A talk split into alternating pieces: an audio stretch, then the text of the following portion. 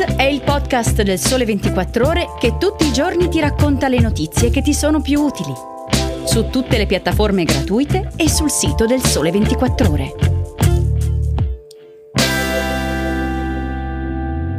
Ciao, bentornati all'ascolto di Start. Oggi è giovedì 10 agosto. Io sono Francesca Barbieri e vi parlerò delle pensioni dei giovani, degli aerei del futuro e del possibile accordo tra Google e Universal Music Group che potrebbe cambiare il panorama delle canzoni generate dall'intelligenza artificiale.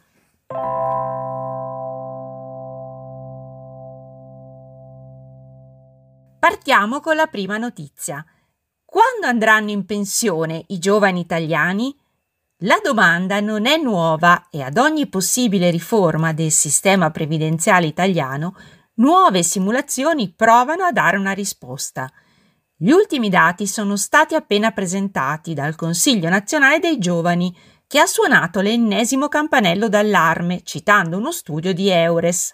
La combinazione di discontinuità lavorativa e retribuzioni basse per i lavoratori under 35 determinerà un ritiro dal lavoro solo per vecchiaia, con importi pensionistici prossimi a quelli di un assegno sociale, una situazione che sarà socialmente insostenibile.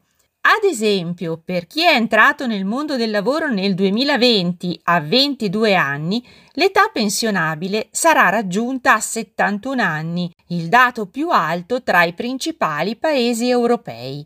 Tra le simulazioni di Eures emerge anche che chi oggi ha poco meno di 40 anni potrebbe rischiare di restare al lavoro fino al 2057, con il ritiro quasi a 74 anni e un importo dell'assegno pensionistico di circa 1.577 euro lordi mensili, 1.099 al netto dell'IRPEF, di certo non un capitale bassi assegni causati anche da stipendi poco gratificanti. Nel 2021 i lavoratori under 25 hanno ricevuto in media 8.824 euro, il 40% della retribuzione media complessiva annua, mentre gli italiani tra i 25 e i 34 anni hanno avuto in media 17.076 euro l'anno. Questo perché nell'arco di 10 anni è cresciuta l'incidenza dei contratti a tempo determinato e di quelli atipici, passata dal 29,6% al 39,8% del totale, un fenomeno che riguarda soprattutto i giovani e allarga così il divario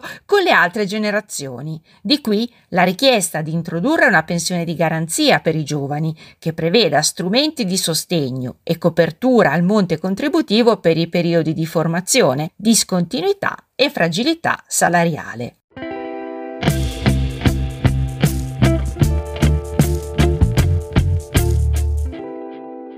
Nell'estate del caro voli, che ha fatto intervenire anche garante dei prezzi, governo e associazioni dei consumatori, nell'estate dell'incubo overbooking, dello slalom tra scioperi, annullamenti e ritardi e persino dei roghi negli aeroporti, voglio portarvi nel futuro con la seconda notizia di oggi, sperando che tutto quello che sta succedendo in questi giorni diventi un lontano ricordo. Tra qualche anno potrebbe essere un ologramma a decidere come sarà la nostra poltrona a bordo dell'aereo e a stilare il menù di quello che mangeremo, tenendo conto delle nostre preferenze.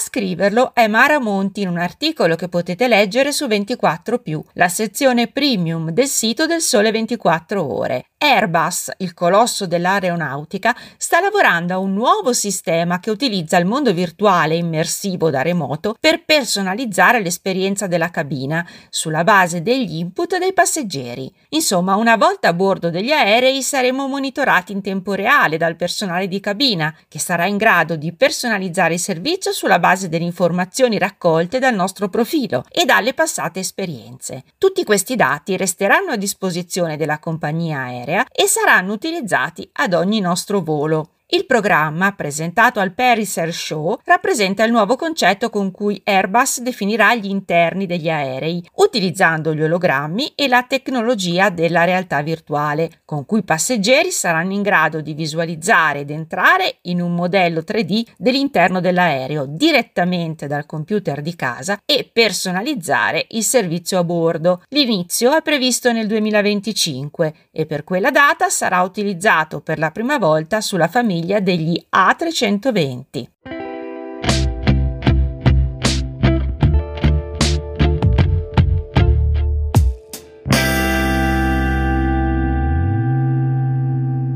If you can't beat them, join them. Se non puoi batterli, unisciti a loro, cantavano i Queen alla fine degli anni 70, concetto che mette a fuoco le trattative in corso tra Google e Universal Music sull'utilizzo delle voci e dei repertori degli artisti della prima major discografica al mondo per la generazione mediante intelligenza artificiale di canzoni deepfake da parte degli utenti del web. Secondo quanto rivela il Financial Times, sono in corso colloqui tra le due aziende che puntano a una vera e propria partnership sul versante dell'intelligenza artificiale, come ci spiega Francesco Prisco in un articolo sul sole24ore.com. Google, una volta finalizzata l'intesa, sarebbe pronta a rilasciare in via definitiva la sua piattaforma di intelligenza artificiale, che permetterebbe a chiunque di basarsi su brani e voci di artisti famosi per creare le proprie canzoni. L'accordo, come sottolinea Forbes, consentirebbe ai detentori del copyright di ottenere ricavi per la